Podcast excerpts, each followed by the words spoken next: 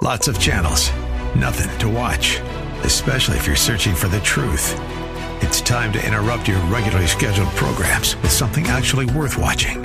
Salem News Channel. Straightforward, unfiltered, with in depth insight and analysis from the greatest collection of conservative minds like Hugh Hewitt, Mike Gallagher, Sebastian Gorka, and more.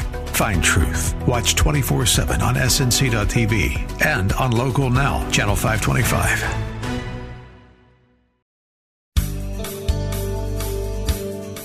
What Jesus was telling us is that true worship needs to avoid two extremes.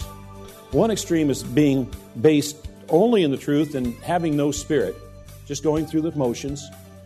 And the other extreme is having spirit but no truth, not doing things the way they ought to be done according to God's Word. What Pastor Leighton Sheely of Church of the Highlands in San Bruno is referring to is the conversation in John chapter 4 that Jesus had with the woman of Samaria. We ended at the point where Jesus was just about to talk with her about repentance and confession, and we'll pick up there. This is Study Verse by Verse, an outreach ministry of Church of the Highlands in San Bruno with Pastor Leighton Sheely, and we can be found on the web at studyversebyverse.com. You know, there's, there's two revelations that take place when we come to Jesus Christ. There's a revelation of God, because Christ reveals God, God is revealed in Christ, and there's also a revelation of ourselves. We all of a sudden realize how sinful we are. There's a sense of sin, and there's also a, a, an awakening to our, our need for God's salvation. Those who truly thirst for the righteousness that God provides in salvation are willing and desirous to forsake their sinful and wicked ways. And the Bible teaches us that whenever there is salvation, it is always accompanied by repentance. There is no salvation without repentance from sin. Salvation always involves turning away from sin. And so, what Jesus was doing here was inviting the woman to confess her sins, to be forgiven and cleansed and purified. But the woman wasn't quite ready for that. So, she was a bit evasive in her answer. She said, I have no husband. Now, although she was not technically lying, She wasn't exactly telling the whole truth either. And what did Jesus do? He brought her face to face with her sin. You've correctly said, I have no husband. For you've had five husbands, and the one whom you now have is not your husband. This you've said truly.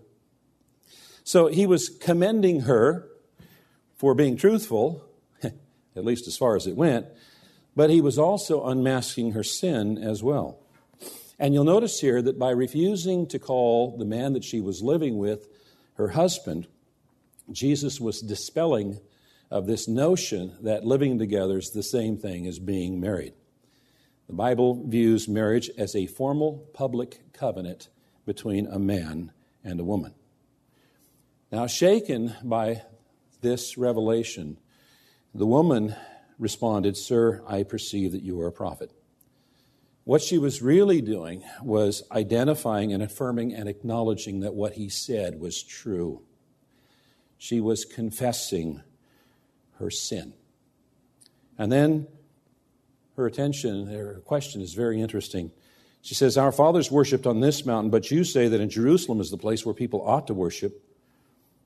Jesus said to her, Woman, believe me, the hour is coming when neither on this mountain nor in Jerusalem will you worship the Father. Now, the question might seem strange to us that the, the woman was asking, but, but really, this is what was on her mind. She realized that she was a sinner and that, that, that she needed to, to make an offering, a sacrifice to God. And she needed to go to the house of God, but that's where the confusion was because the Jewish people, and Jesus was a Jew, they, they taught that the, the temple of God was in Jerusalem. But she'd been raised to understand that the temple was on Mount Gerizim.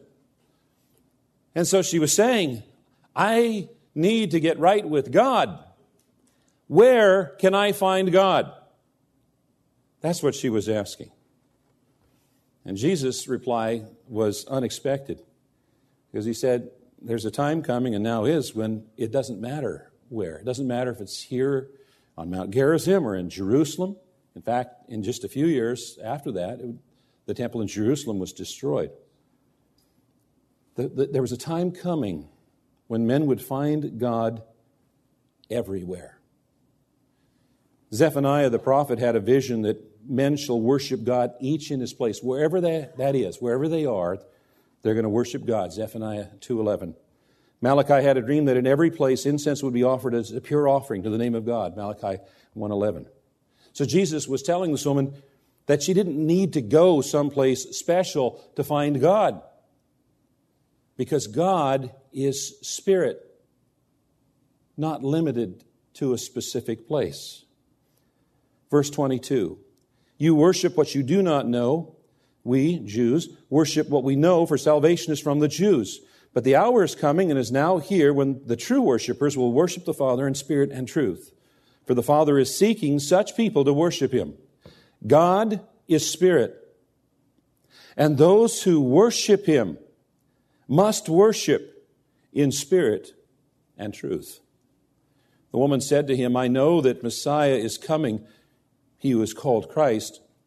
When he comes, he will tell me all things. Jesus said to her, I who speak to you am he. And Jesus said, You worship what you do not know. We worship what we know, for salvation is from the Jews. Uh, one of the, the challenges that the Samaritans had was a limited knowledge of God and God's plan of salvation because they didn't accept the entire Old Testament, what we would call the Old Testament, the scriptures of the Jews. They only accepted the first five books, what we call the Pentateuch Genesis, Exodus, Leviticus, Numbers, Deuteronomy. They, they rejected all the wisdom literature, they rejected the Psalms, they rejected the prophets, and so they were limited in their knowledge of God and God's provision of salvation. And he said, Salvation is from the Jews. He meant that in a, in a twofold sense. First off, the revelation of salvation, which is through God's Word, came through the Jews. God gave the Jewish people His Word, His plan of salvation, so that we would all know that God so loved the world and was providing salvation to the world. And then, secondly, the source of salvation, the Savior Himself, was also Jewish. Jews were the descendants of Abraham through a specific lineage.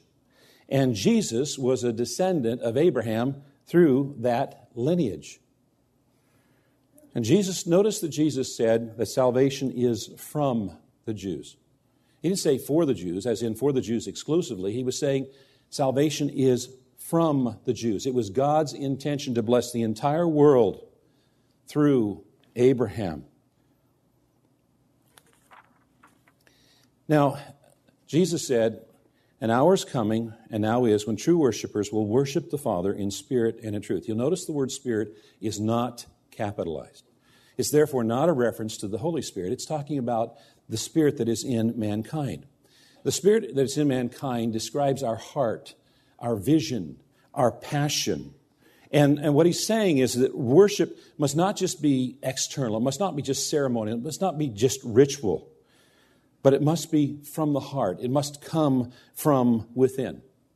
And it needs to be in spirit and in truth. And truth, it means that it needs to be consistent with the scriptures because the scripture is the truth that's given to us from, from God. And so, what Jesus was telling us is that true worship needs to avoid two extremes. One extreme is being based only in the truth and having no spirit, just going through the motions. And the other extreme is having spirit but no truth, not doing things the way they ought to be done according to God's Word. That our worship should be characterized as being worship in spirit and truth. This passage also contains an incredibly great declaration. The woman here was talking with Jesus. All of a sudden, she's blown away by the conversation. There's things beyond her understanding and, and, and full of wonder. And so what she says is when the Messiah, the Christ, the anointed one of God comes, then he will teach us. And Jesus said to her, I who am speaking to you am he. I am the Messiah. This is the first time in the scripture that Jesus makes it so incredibly clear. And he needed to, because this woman needed things made very clear to her. You know, there have been some people who've been told that Jesus never made a claim to being the, the Messiah. That's not true. Jesus did claim to be the Messiah. Now, why did he decide, Jesus decide that he would declare his messiahship to this woman in Samaria? Why didn't he do it to the religious leaders in Jerusalem? Well, maybe it was to underscore the truth that God is not one to show partiality. That God so loved the world that he gave his only begotten Son. Notice the contrasts between this Samaritan woman and Nicodemus. Uh, Nicodemus, he was Jewish, chosen people. This woman was a Samaritan. Nicodemus was religious, a leader in the Sanhedrin. This woman was immoral. Nicodemus was an educated theologian. This woman was an uneducated peasant. Nicodemus recognized that Jesus was a teacher sent by God, recognized Jesus as an equal.